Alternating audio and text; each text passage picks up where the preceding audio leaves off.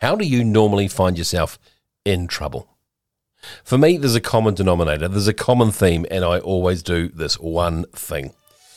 My name's Mark Bunting, and welcome to Rocks, a little tiny wee podcast, which, just like a little tiny wee rock, has its own unique shape every single day. And you can do with it whatever you want. You can make some jewelry with it. You can make something really meaningful with this if you want to, or you can just put it in your pocket and carry it around till later. But this is Rocks, and it's called a simple gesture. So let's take it back. If ever I get myself into trouble, and I look back on the history of me being in trouble, and it's a reasonably checkered past. I'm not talking malicious trouble, bad trouble, trouble with the law, although that's happened a couple of times, but we won't go there. It's normally because I have shot my mouth off and said something stupid. I, like so many people, are what we call orange flames. In other words, we speak before we think. We have a disconnect between our mouth and our mind. The filter isn't quite as effective as it should be sometimes. Yeah, that's just me. Often, if I'm slightly angry, I'll get um, very laconic, uh, pretty witty, but pretty cutting. That's what happens to a whole lot of people. Or if I just want to make someone happy, I'll get even funnier. But it's not necessarily always that funny. Why? Because I haven't considered my audience. So many of us do this. We shoot our mouth off before we think. If we just breathed with our nose a bit longer, we'd be in a lot less trouble. But there is a flip side to this that not many people consider. Sometimes we will say or do something without even thinking about it, without even giving it a, a, a thought, and it'll turn out really positively. You'll do something that will really nicely affect someone's life without even knowing about it. And that's what I want you to think about today. This story is called A Simple Gesture.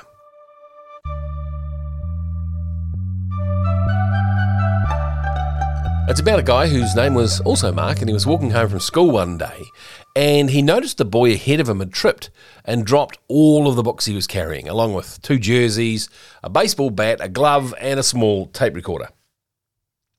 Mark knelt down and he helped the boy pick up the scattered articles, and since they were going the same way, he, he said, Look, let me help you carry some of the stuff, man. No worries.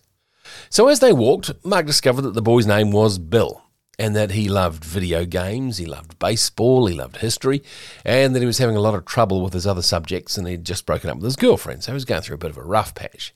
And so they arrived at Bill's home first, and Mark was invited in for a, for a Coke and to watch some TV. And the afternoon passed pretty pleasantly with a few laughs and a bit of small talk, and then Mark went home and they occasionally would see each other around school and they'd had lunch together once or twice, and then they both finished that junior school they were in. They ended up at the same high school where they had you know, a little bit of contact over the years. And finally, the long awaited senior year came, and three weeks before they were due to leave school, Bill asked Mark if they could talk.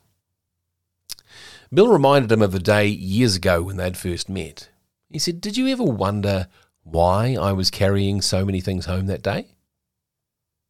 You see, I'd cleaned out my locker because I didn't want to leave a mess for anyone else.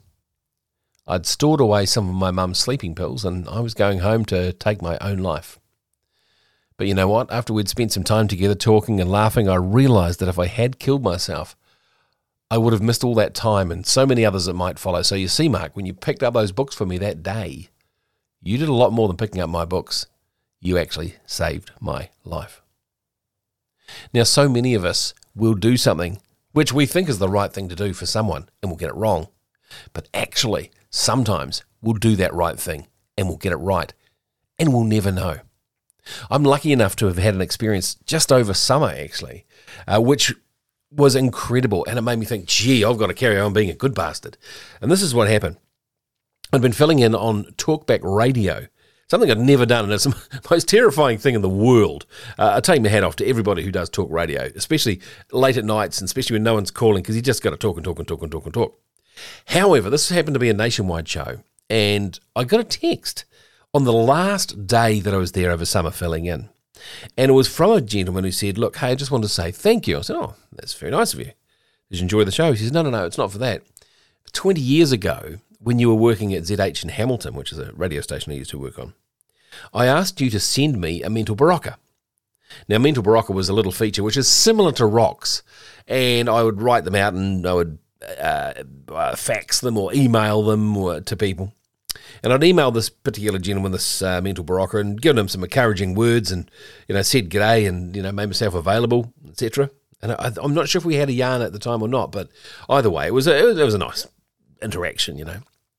20 years later, he sent me this text after hearing me on the radio and said, um, when I asked for that mental Berocca, it was a great story. Um, and it made a huge difference to me. I needed a copy of that because I was about to become one of those statistics. And a cold shiver went through me. And he said, Now I'm a leadership consultant and I always tell that same story. Stupid me never asked what that story was, but it must have been a goodie.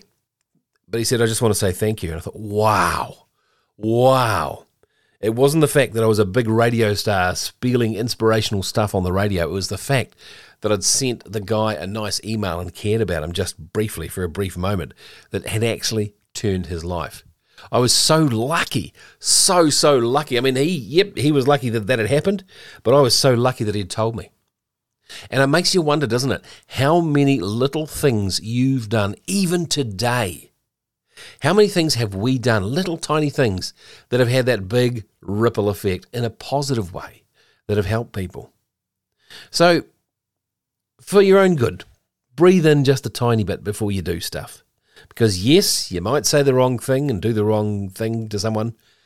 And if that's a possibility, then just sniff it in and then breathe it out and go, actually, I'm going to do the right thing and just do the right thing.